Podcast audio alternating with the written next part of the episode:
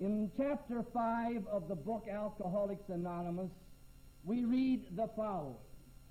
Rarely have we seen a person fail who has thoroughly followed our path. Those who do not recover are people who cannot or will not completely give themselves to this simple program. Usually men and women who are constitutionally incapable of being honest with themselves. There are such unfortunates. They are not at fault. They seem to have been born that way. They are naturally incapable of grasping and developing a manner of living which demands rigorous honesty. Their chances are less than average. There are those, too, who suffer from grave emotional and mental disorders. But many of them do recover if they have the capacity to be honest. Our stories disclose in a general way what we used to be like, what happened, and what we are like now. If you have decided you want what we are like now, if you are willing to go at any length to get it, then there are you are ready to take certain steps. At some of these we balked. We thought we could find an easier, softer way, but we could not. With all the earnestness at our command, we beg of you to be fearless and thorough from the very start. Some of us have tried to hold on to our old ideas, and the result was nil until we let go absolutely. Remember that we deal with alcohol, cunning, baffling, powerful. Without help, it is too much for us. But there is one who has all power. That one is God. May you find him now. Half measures availed us nothing. We stood at the turning point. We asked his protection and care with complete abandon. Here are the steps we took, which are suggested as a program of recovery. Number one, we admitted we were powerless over alcohol, that our lives had become unmanageable. Two, came to believe that a power greater than ourselves could restore us to sanity. Three, made a decision to turn our will and our lives over to the care of God as we understood Him. Four, made a searching and fearless moral inventory of ourselves. Five, admitted to God, to ourselves, and to another human being the exact nature of our wrongs. Six, we're entirely ready to have God remove all these defects of character. Seven, humbly ask Him to remove our shortcomings.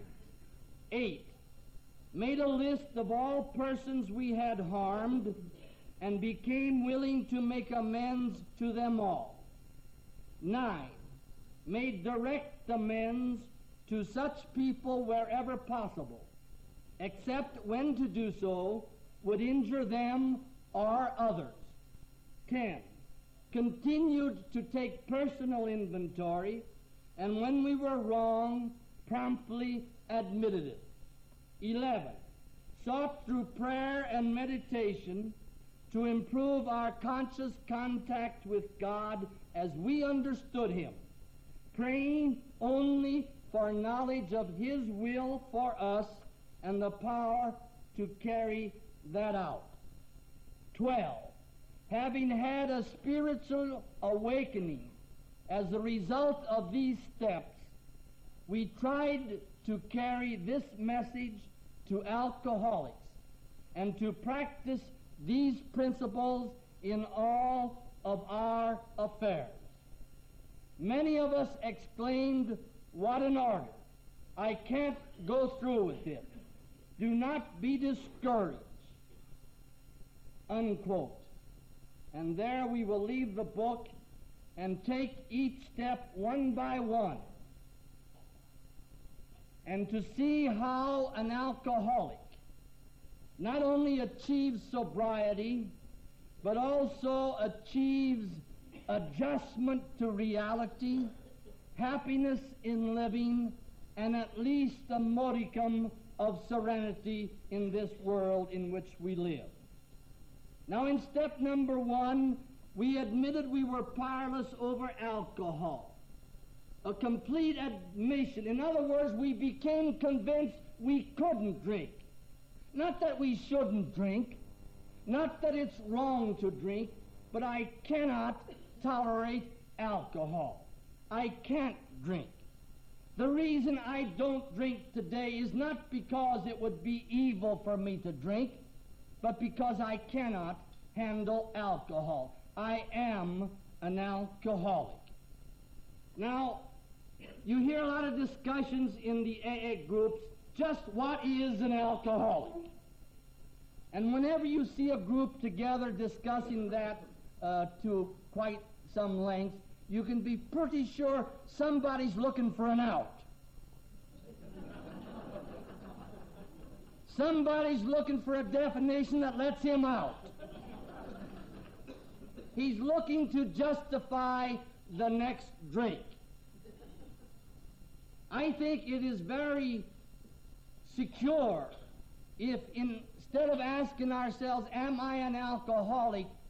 simply ask ourselves, Has alcohol become to me a serious problem in life? If it has, then I am a fit member for Alcoholics Anonymous, and I certainly am fit to take these 12 steps of the AA program. You know, when I first came into AA, I wasn't quite sold that I was an alcoholic. That was a nasty word in those days, and still in uh, some circles it's a nasty word because still the world does not understand what an alcoholic is. But I remember at that time I was talking with my sponsor, and I happened to mention, I said, Dor, uh, I'm not quite sure whether I am an alcoholic or not. And he looked at me, he said, Look, Father, let's get this settled once and for all. He said, Why in the heck did you come to see me if you're not an alcoholic? Why did you come to AA? He said, Now I'm sure there's many priests in the world who are a thousand times more competent to solve your moral problems than I am. I'm sure also there's a, many psychiatrists in this world who also are a thousand times more competent to solve your mental problems, your emotional problems than I am. If you're not an alcoholic, why did you come to see me? Well, I couldn't answer him. so then I made up my mind that I couldn't drink, that I am an alcoholic. You know, it's not so bad to be an alcoholic. You who are members of AA know that very well. It's merely a question of attitude. When we come to AA, we learn that being an alcoholic not only tells us we can't drink, but picks us out from the so-called ordinary people, God love them, and gives us a power that is not given to the average non-alcoholic except on occasion here and there. And that's the ability to establish a contact of confidence with another alcoholic, which you and I as alcoholics have, whereas the average non-alcoholic does not have. You know, this question of attitudes changing the entire perspective of uh, truth. There were two fellows discussing the inequalities of life one day, and they were bricklayers. And one of them said, Isn't it a shame, Pat, how everything is so unequal in this world? He says, Take yourself, for example. He says, Here, your brother, he's a bishop. And here, what are you? You're a bricklayer. Yes, Pat said, Isn't it a shame? His Excellency couldn't lay a brick if his life depended on it.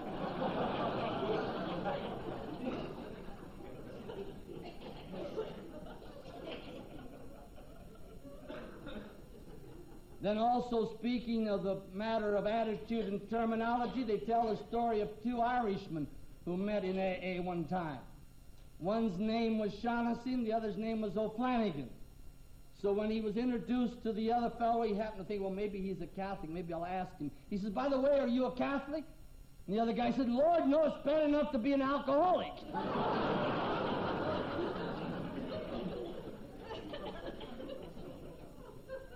so we admitted we were powerless over alcohol. In other words, we have absolutely no control if we take alcohol.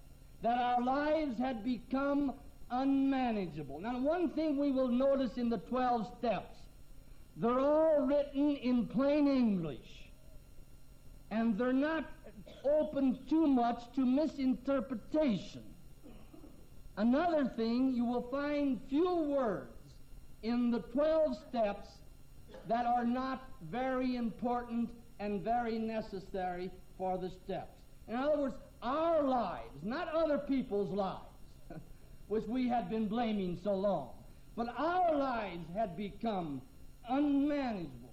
Now, that's a simple English term. Means I could not manage my own affairs. Now, when we take this step, we suddenly realize for the first time that we are helpless in ourselves. Is that discouraging? Yes. Unless, unless we have the humility to continue on to the next step, which tells us we came to believe that a power greater than ourselves could restore us to sanity.